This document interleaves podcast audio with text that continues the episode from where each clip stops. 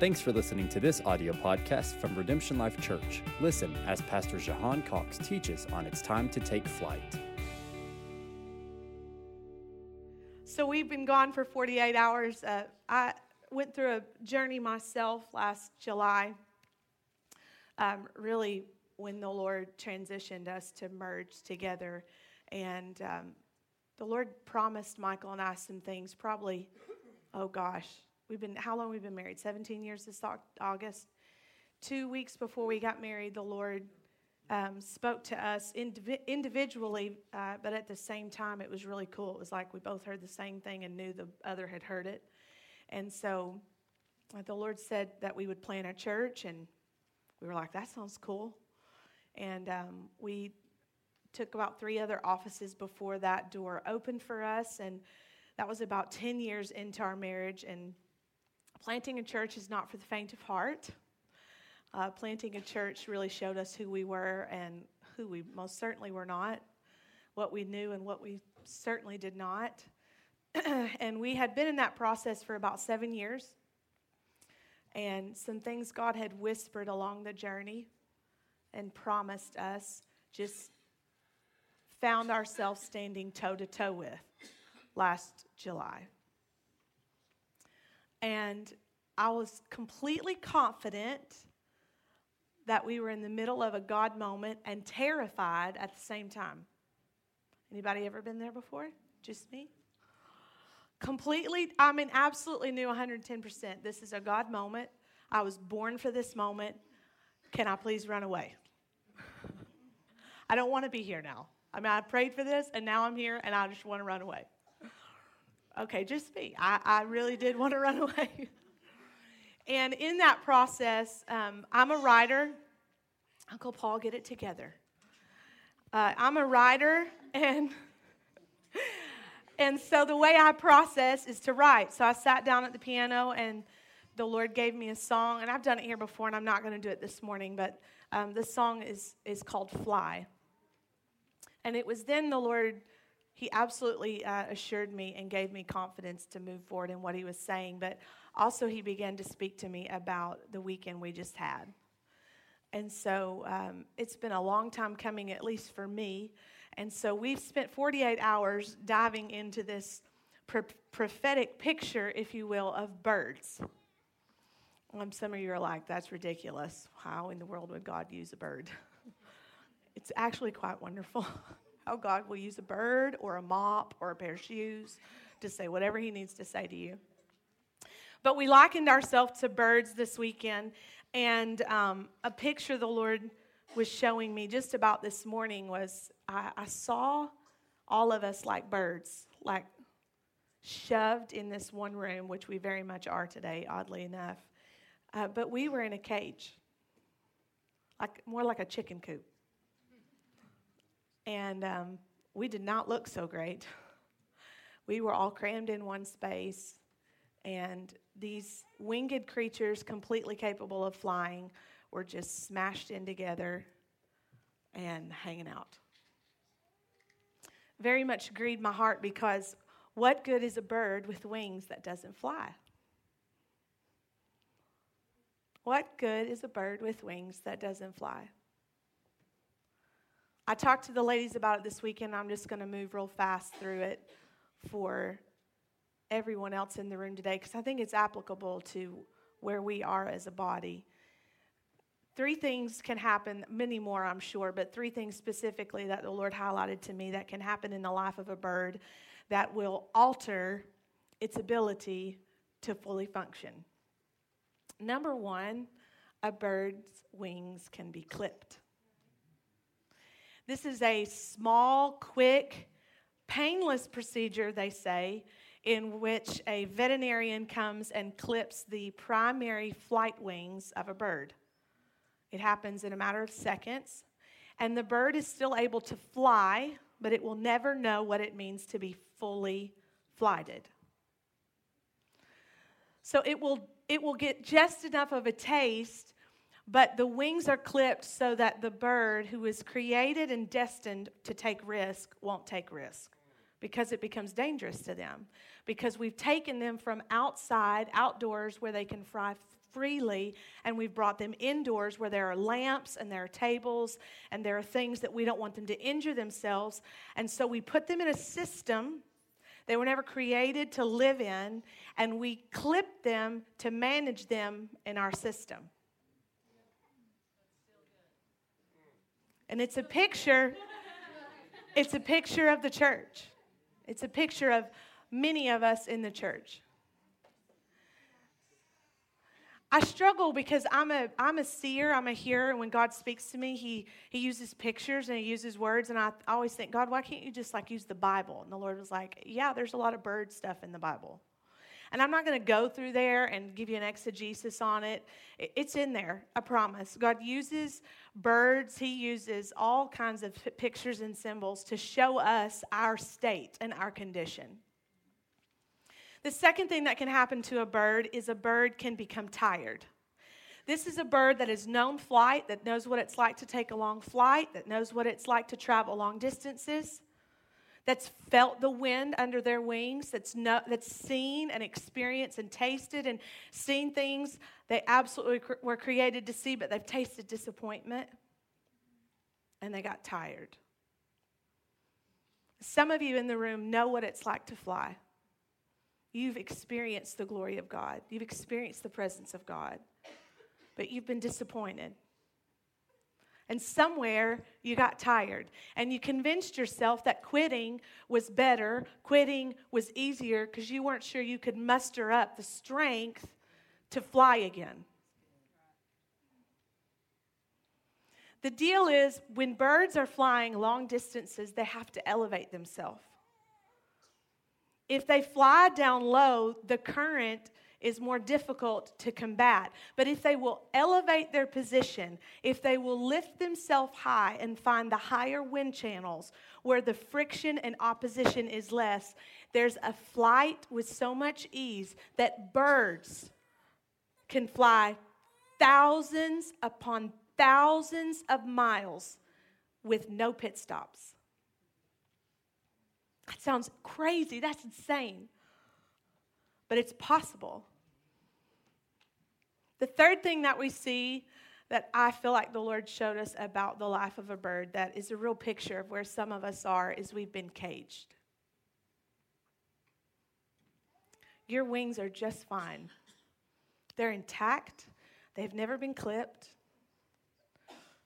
You're not tired because you don't know what it means to work yourself. All you know is what it looks like to be seen from the outside through a set of bars. You know what it's like to be let out when you've been let out and to be put back in when you get too rowdy. You know what it's like to extend your wings and feel the restriction and limitation of what others say, of what others feel about you. And usually, those voices are the voices that own us. They're the voices that put us in a cage to begin with. A bird with wings that work ought never to be put in a cage. The only way that could even work is if you take something wild and tame it enough to stuff it in a cage. That bird could fly away like that and doesn't. Obviously, in that process when you're buying them in a pet store and an owner has them they've clipped the wings but i i just have this sense of knowing that there's some of us in the room your your wings aren't clipped there's nothing wrong with your wings you're completely able and capable to fly yet you've been stuffed in a cage and restricted and limited so we spent some time just really asking Holy Spirit, where am I? Where am I at in this process? And I would encourage you to do the same. You can do it right now in this moment. You can do it when you get home. I pray it uh, in a really great way haunts you and torments you. That the word of the Lord today provokes you and causes you to go, if I'm made to fly and I'm not flying, why is that? See, all of you were born with wings. Every single one of you. What are your wings? Your wings are the things that cause you to fly, that cause you to soar, that make you distinct, that make you come fully alive And for all of you in this room, we could go down the row one by one and you could tell me what makes you come alive. For some of you, it's cooking. For some of you, it's serving others. For some of you, it's dancing. For some of you, it's singing. For some of you, it's creating and building with your hands. For some of you, it's wrestling in the floor with your boys. It's endless, the list, but there's something that makes you come alive. Those are your wings. And whether you fly in the kingdom of light or you fly in the kingdom of darkness, you have wings and you will use them. And the Lord said to me this weekend, He said, I was, I was going to sleep and I was praying about what, what He was saying to us, what He was saying to me. And I heard the words custody battle.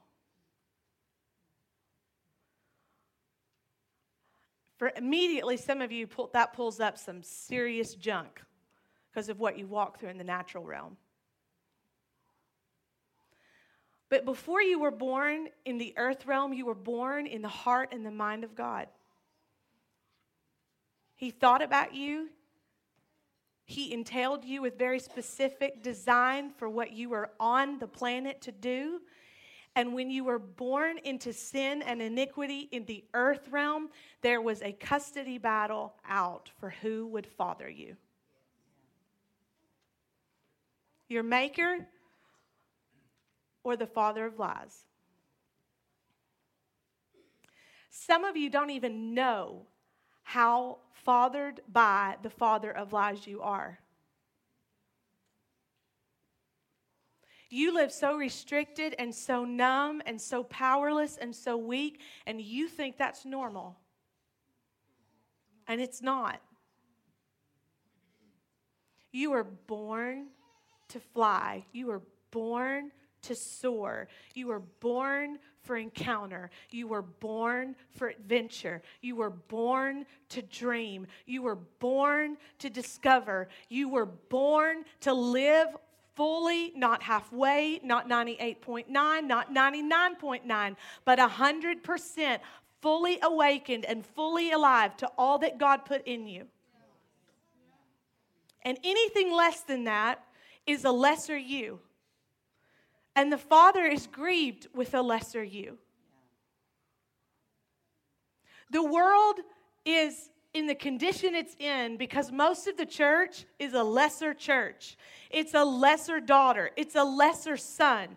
We're so caught up in the custody battle of whose voice we're following and whose we are and what we're limited to and what we can really do that we show them a distorted image and we're confused. We're torn like a child that has to go to one parent on one weekend and one on the other. And this says I can do one, and this says I can do the other. And I don't know who I am. We're no good to the world like that. You're no good to you like that. You're no good to your husband like that. You're no good to your wife like that. You're no good to your babies like that. You're no good for your job like that. You're no good at night when you lay your head down to go to sleep because you're tormented and you don't know what's true and what's right and what's going on and the purpose kicking inside of you. You're no good halfway alive.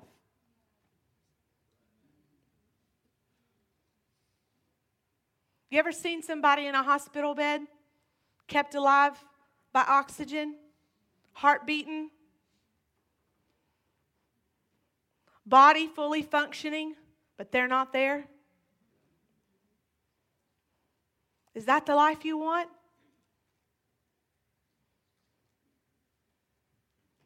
You want your body to exist down here. You want everything functioning, going through the motions, but never releasing anything, never exchanging life with anybody, never releasing light, never pushing back darkness, just existing, just sucking in air and breathing it back out. That's not the life you were created for. Frustrated, overwhelmed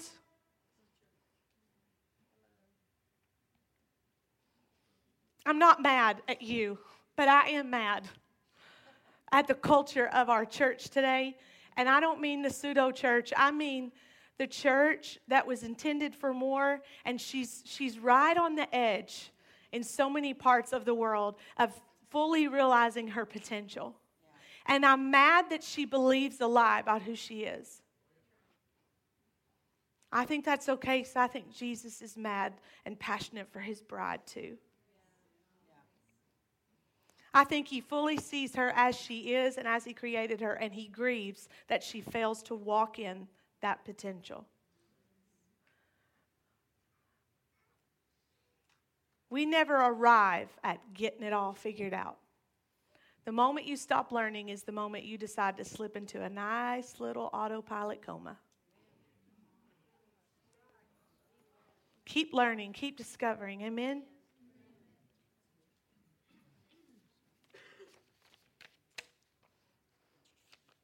The church culture today at large, specifically, I, I, know even in our own area,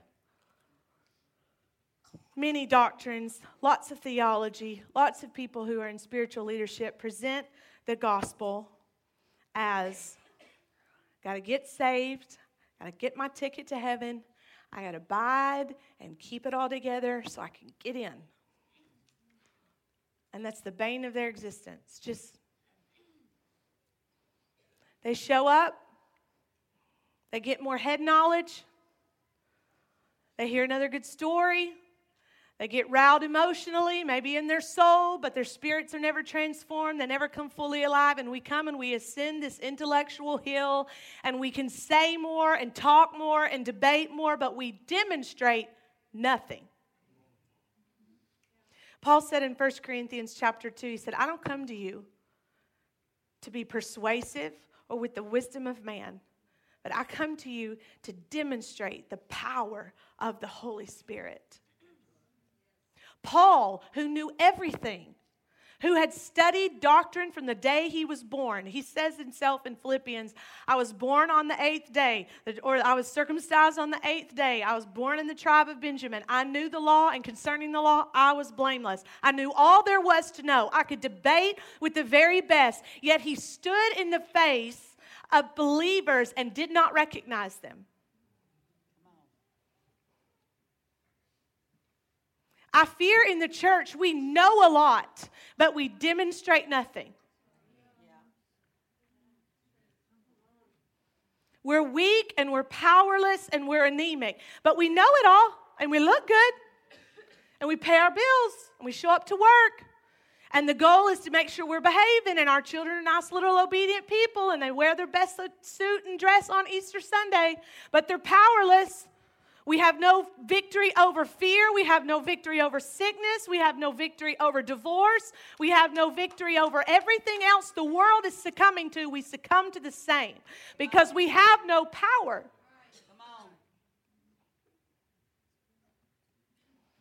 the Lord gave me this example this weekend, and oh, it was just glorious. I was like, oh, it just hit me. I, I could have sat down and just drank deep of it for a good 30 minutes myself. But when we have power outages in the natural realm and your power goes out, you will sit on the edge of that couch till the power comes back on.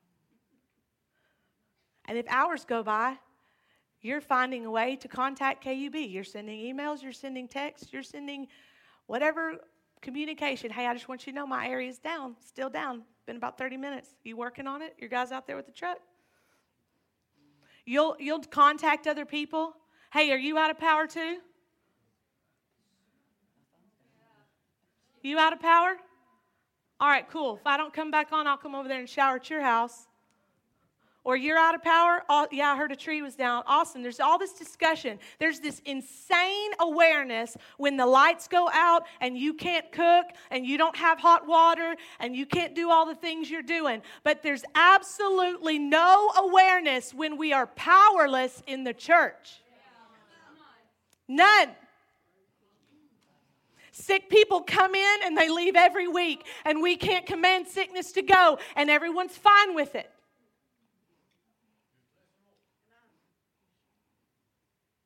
We come and we sit and we listen to another sermon and we shake each other's hands and we go home and we deal with the same torment and the same anxiety and we medicate it and we deal with it and we can't sleep at night and our children are battling stuff and we just hand them the same pill.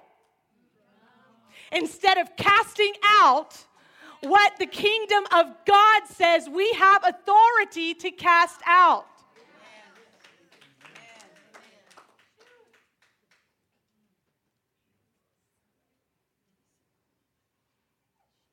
Your fan is no good if it's not plugged in.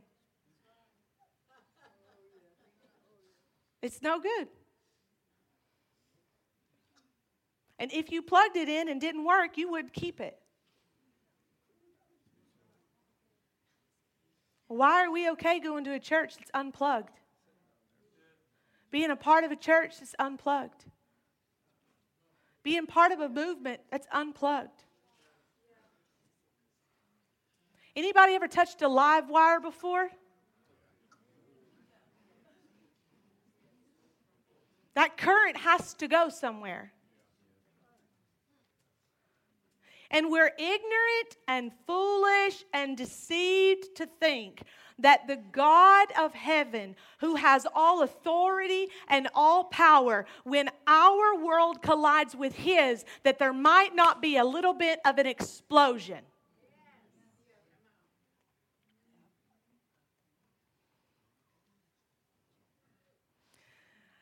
The igniting of flying comes from power. The igniting to start your car, to get it driving, comes from power. It comes from two things coming together and making some sort of energy. I don't know all that. Didn't study it, don't care to. But that word power in Scripture, I've heard it all my life. Well, I say all my life. I didn't really attend church till I was nine, and I didn't attend a spirit filled church till I was 13, and I knew nothing. There were no rules, there were no do's and don'ts. So when I saw people excited about God, I thought that was a really great thing. I thought, well, if they're not excited, that's probably bad. Why are they doing something they're not excited about? It just made sense to me. So I remember hearing this teaching about the power of the Holy Spirit. I needed the power of the Holy Spirit. I needed to have an encounter with the Holy Spirit. And I was I was 13. I knew nothing. And I, my youth minister said, "Do you have the you know?" Acts 19, 2, that they asked the believers, Have you had the Holy Spirit since you believe? Not the Holy Spirit that comes at conversion, but the power, the encounter with the Holy Spirit that it takes to be witnesses in the earth, to perform the supernatural, all the things. And I was like, uh, no. What is that? She said, Well, you're called to ministry. You're going to need it. I said, Well, okay, then. Lay it on me. I, that's literally how it looked. There was no teaching, there was no doctrine, there was no theology. She said, I needed it. It was available to me. I said, Pour it on me. And it was like somebody plugged me into a live wire. I had no head knowledge for that. I had no paradigm for that. All I knew is something I had battled with since I was a little girl suddenly didn't bother me anymore. The shame and disgust of what I had walked through as a child, it didn't it wasn't my cloak anymore. That word power that's used there in Acts 1 8, when the Holy Spirit was poured out for the first time and poured out continuously through the New Testament. It's actually in the New Testament 120 times. It's the word dunamis, it's the word we get our English word dynamite, dynamo, and dynamic. The word dynamite means, where are my notes? this is why you highlight things. It's right here top page. Dynamite, explosive that causes destruction and trouble.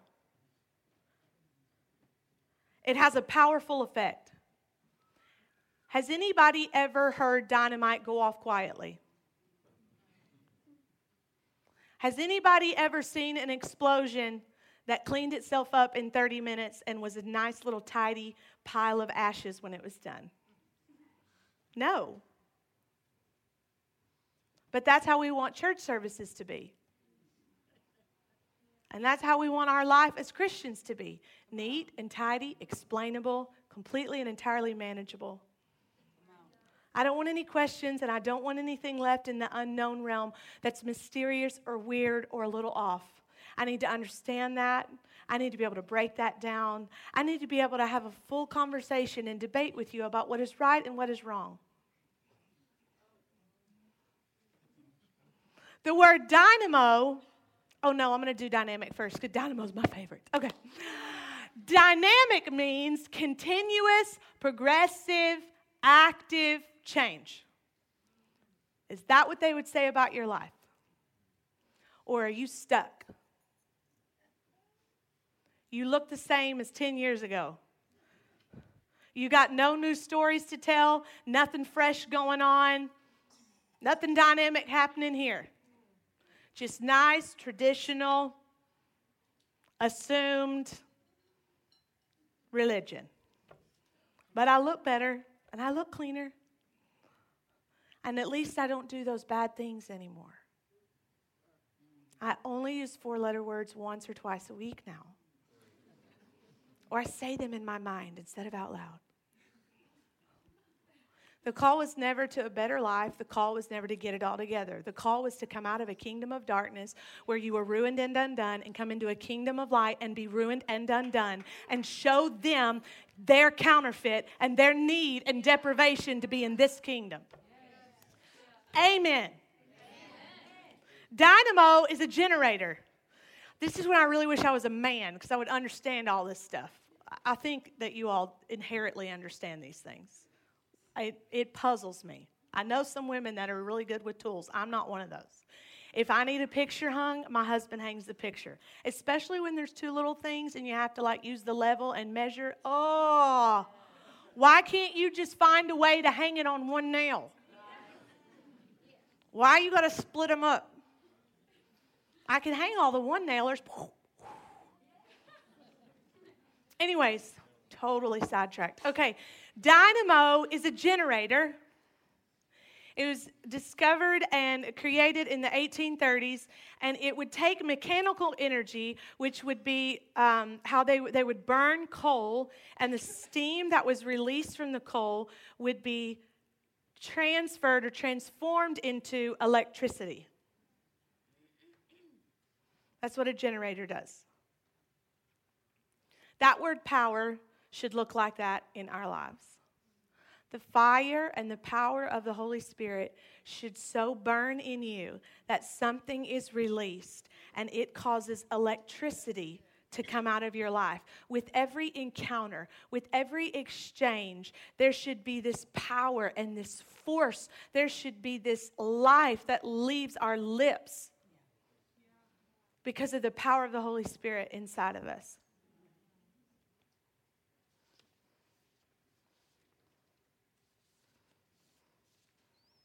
I was praying about this morning. You're all caught up now.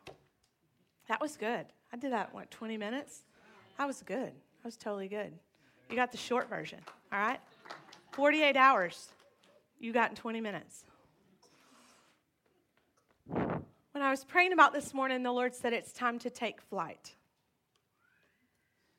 I said, God, that'll take me 30 seconds to say. You're going to have to say something else.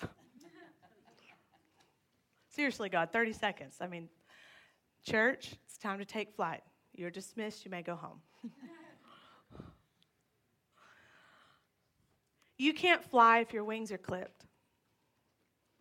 You can't fly if you're in a cage. And you can't fly if you're tired or you're disappointed. The call is to fly. Why fly? Anybody ever flown to Florida? How long does it take? Hour and a half at the most.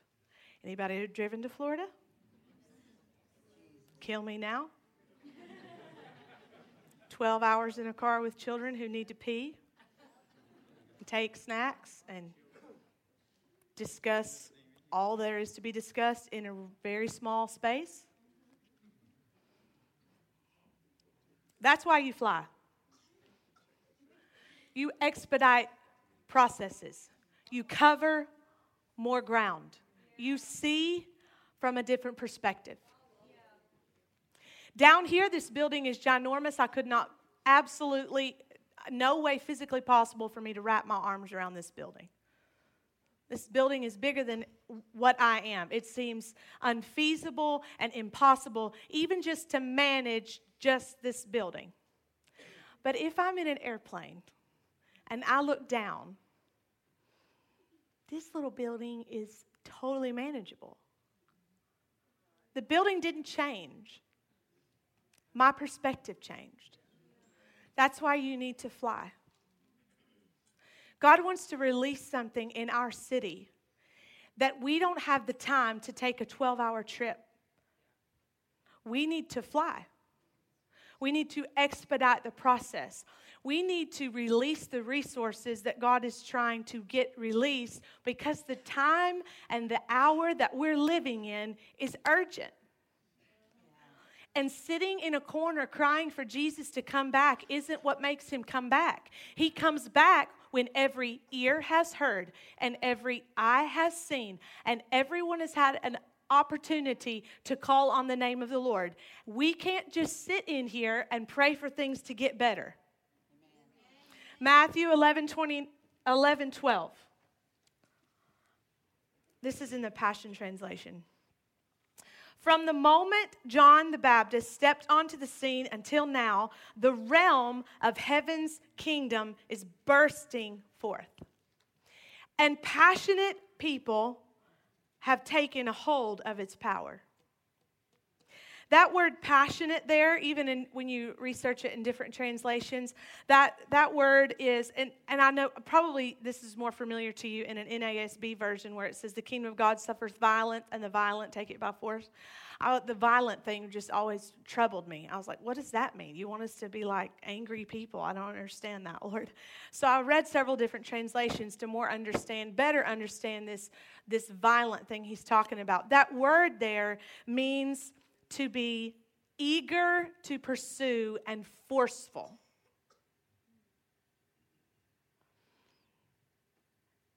From the moment John the Baptist stepped onto the scene until now, the realm of heaven's kingdom is bursting forth. And the person who is eager to pursue, the forceful person, will take hold of its power.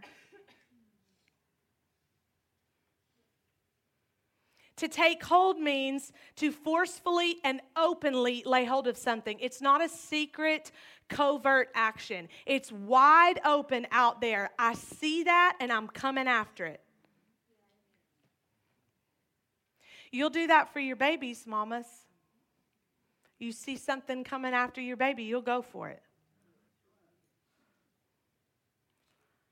So when the father sees something after you, he goes for you. He goes hard after you. Because he knows who you really are. It's time to take flight. Why fly? Because you get there faster, you cover more ground, you see what you could never see on the ground. From here, I can't see Alcoa. From here, I can't see West Knoxville. But if I were elevated, I could. I could see more at once. God is calling us as a body to change positions, to fly, to cover more ground, to see what He sees, to see how He sees, so we can be advancing and productive and openly, forcefully lay hold of what He intended for us. There are deliveries to be made. I saw such a beautiful picture. There was this airplane, and the back part was open, which I don't even know if that's real. I see that on the movies, but I always go in the side door, you know, at the airport. But surely there's a back thing, right? Anyways, that's what I saw. The back part of the plane was open, and we were lined up. I mean, the line was as long as I could see. From the back of that plane, we were just lined up men, women, and children. And we were just this assembly line loading boxes into this plane. And God said, There are deliveries to be made. From this house, there are deliveries to be made. Did you hear me? There are deliveries to be made from this house to our city, to our nation, and the nations of the world. But you don't get to be part of the delivery at home in bed. You've got to be in the line, laying hold of, actively pursuing, and forcefully releasing and taking hold of the power that's available to you.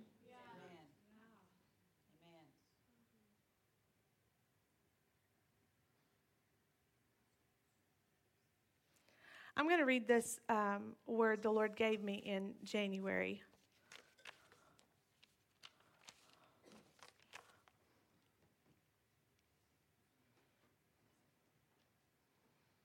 For our body. And I just want to be faithful to release what God is saying because I want all of you that God has brought to be in position. I want to be a part of a church that's fully alive.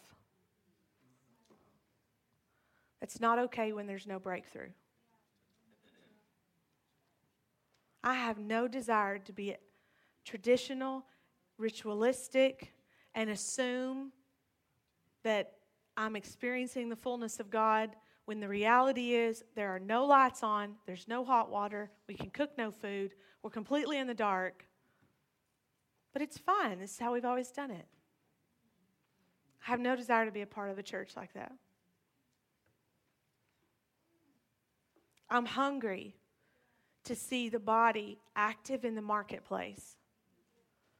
I'm not okay when my children need breakthrough and need physical healing in their body, and I ain't got what it takes. Not that we earn it, not that we strive for it, not that we lay hold of it because we get it all right and all together, but staying hungry staying hungry to the point that when my son says, Mom, my knees hurt, I just don't say, Take ibuprofen and deal with it. I walk away and say, God, my mind is not yet transformed enough to believe that your kingdom realm is more real than the world I'm standing in now. And I will contend till I see breakthrough. I will pray until I hear you say, He's healed, and I see it manifest in his body. That's the kind of church we were born to be a part of. There's a call for us this year to run. There's a call for us this year to take flight. Both of those images are active, pursuing, not dormant, intentional realities and responsibilities. And it I can do some stuff running by myself, but I could do a lot more with 300 people running with me.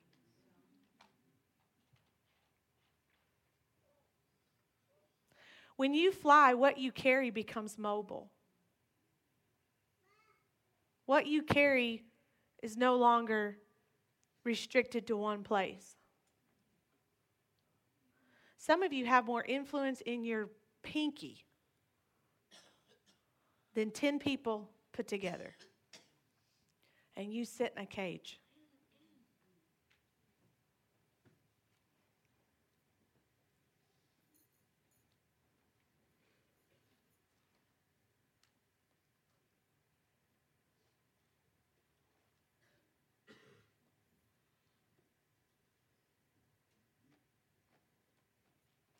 Two thousand nineteen is a year of acceleration. It is a year of fulfillment. It is a year of extreme transformation. It will feel gradual and overnight at the same time. There will be moments you feel your head is spinning and at the same time like you're floating on clouds. There will be an ease available through faith and grace, but it's your choice.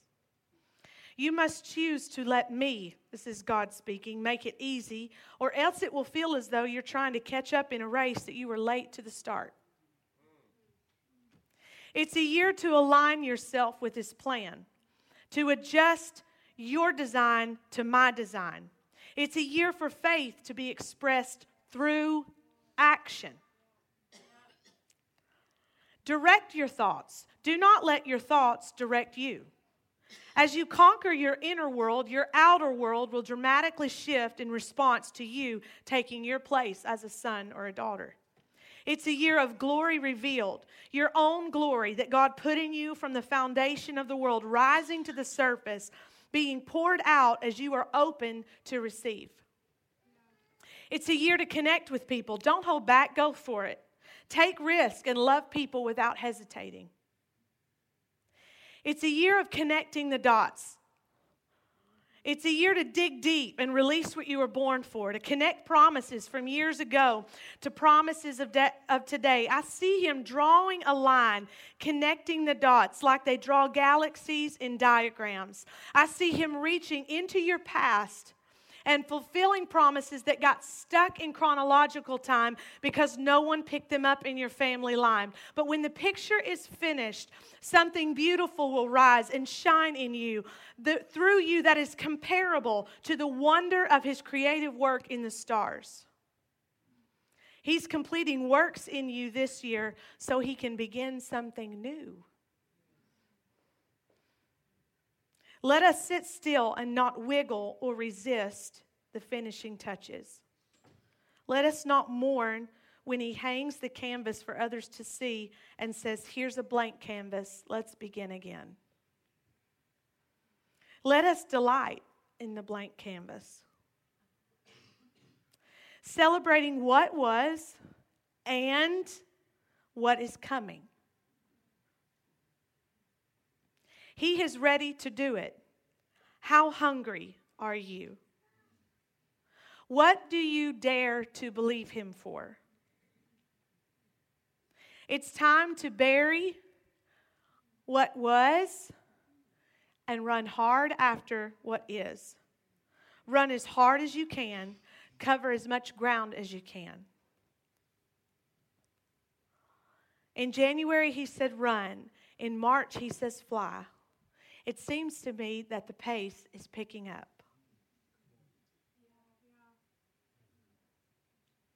Please don't sit in a chair and watch. We need you. The kingdom of God needs you. They need what you carry, they need what you see, they need what you hear. Your city needs you to release all you were born for. They need you to be the most creative, the most gifted, the most skilled, the most business minded. They need you to walk into a boardroom and release the strategy of heaven. They need what you're carrying. You are the church, the ecclesia, the called out ones. You weren't made to blend in. You weren't made to be normal. You weren't made to be unassuming and hang back while everyone else makes the decisions. You are born of a kingdom whose light the darkness can't comprehend it, and it's ever increasing, and its government is increasing with it. And you are a part of that. The call this morning is to fly. And the call this morning is how hungry are you for the power of God to demonstrate in your life?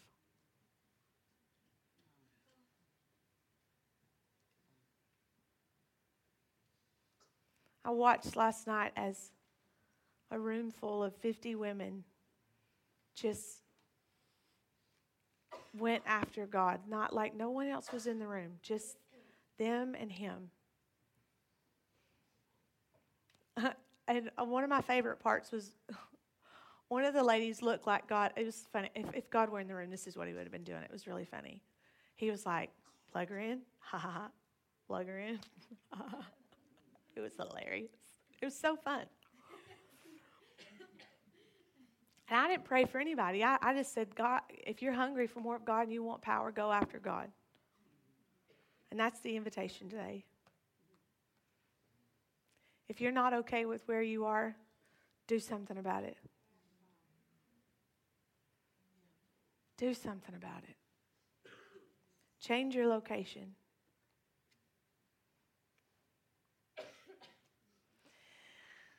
I have no idea how to land. I didn't know how to land all weekend, so I'm just going to end and just make some declaration over you. Is that all right? Father, I thank you for the men and women, the boys and girls that are under this roof this morning. Thank you for the wings, the desires, the purposes you put in them from the foundation of the world. Thank you, God, for the genius minds, for the creative arts. Thank you for the ability to write, for the ability to prob- problem solve. Thank you for the mothers and the fathers in this room. Thank you for those who serve our community day in and day out. Thank you for the teachers in this room. Thank you for the gifting that is active. And thank you, God, for those that are lying dormant, that you are going to be faithful to wake up. I thank you, God, that in your mercy and in your kindness, in your goodness and faithfulness, you will never allow us to lay still and dormant and not possessing what we were born to possess and walk in. And I just ask today that the fire and the power of your Holy Spirit, the longing to demonstrate the kingdom we claim to be a part of, would be consuming and overwhelming to every believer in this room. I pray for a hunger that's so insatiable, it will never, ever be fully satisfied. Content and realized in moments, but never fully satisfied.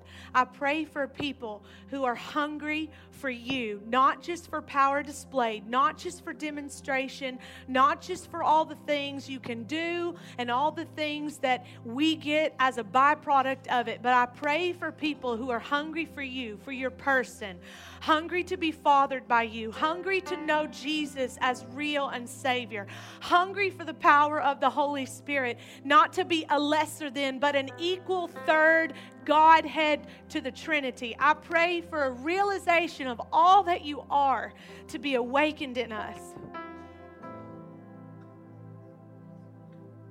God, we repent for being a church who has to give our children excuses for telling them stories from a gospel we cannot demonstrate. And I bind shame and guilt that's attached to that. Shame and heaviness that would say, you can't, you never will, you shoulda, coulda, woulda. I just pray, God, for hunger. Hunger that trumps shame, hunger that trumps condemnation, hunger that causes men and women to get on their face before God and cry out for the realization of your kingdom to come in this hour of history. That our children would not only know about it, but they would actively be involved that the generations after us could tell stories about a movement in Knoxville, about a hungry people in Knoxville who shook the nation and shook the nations of the earth. God, you would not put the desire there if you didn't have intention to fulfill it. So I pray from the north, the south, the east, and the west. I lift my voice and I call for the hungry ones to come. I call for the hungry ones to find their place. I call, God, for those who are born to fly to come out of cages and to be healed of their wounds and to come alive with fresh energy and fire and out of weariness in Jesus. Jesus' name. I pray that God, this would be a house where marriages are restored where wives are turned to husbands and husbands are turned to wives. I pray our marriages would be as fiery as the fire in your eyes. I pray that we would birth holy, godly seed in the earth and we would be passionate about discipling them to be men and women of action, men and women who demonstrate the gospel. I pray for the hearts of fathers to turn to their children and the hearts of children to turn to their fathers. I pray for mothers to wake up from their slumber and their to do list, and they're busy all the time, and they would engage their children, and they would intercede for their children, and they would mother and nurture them in the spirit first. I pray for the sick to come and leave healed. I pray for the tormented to leave free and delivered, whole and sound minded. I pray you would make us a sign and a wonder. And I pray for all of us who are out of position or out of line or think it's impossible that you would do whatever transformative, transformative work in us that makes us ready and available for whatever you want to do. I declare over your people that lack is not their problem today. I declare there is no lack in the kingdom of heaven. There is no lack in resources. There's no lack in creativity. There's no lack relationally. I just release abundance over every home, over every marriage, over every uh, every household in Jesus' name. I pray you would meet their needs. And I pray as they give from a place of trust that you would go far above and beyond just the average normal means. They would be a people who give and give extravagantly, and they would expect generous gifts, and they would keep giving generous gifts.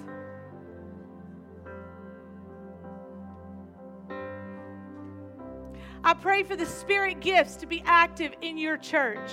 I pray for the fullness of the kingdom to be manifest in your church. I pray when you look down on Knoxville, Tennessee, that you would find a people who make you smile.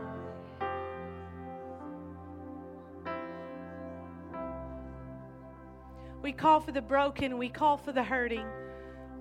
We call for the outcast. We call for those who've been deceived and disappointed by religion. And we call them into the fullness of the kingdom of God today. I pray today your word would challenge us. And it would not challenge us or move us to tears or an emotional response only, but it would cause transformation. It would cause something new to come alive and be birthed in us.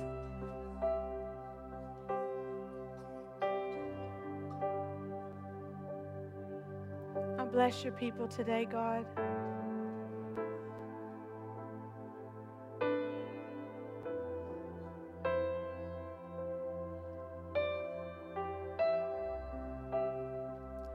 I just declare that we will never be ashamed of who we are.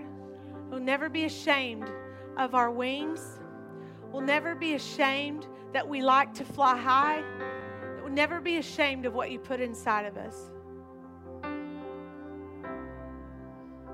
Pray for confidence to rise in the hearts and minds of believer confidence to rise to possess and walk in the fullness of who they are.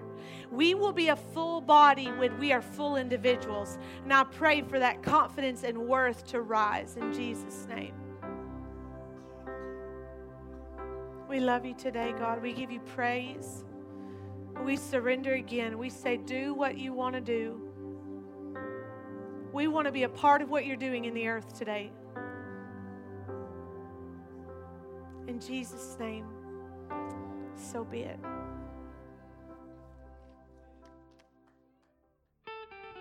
Thanks for listening to this audio podcast from Redemption Life Church. Be sure to stay connected with us on Facebook, Instagram, and Twitter at Redemption Life.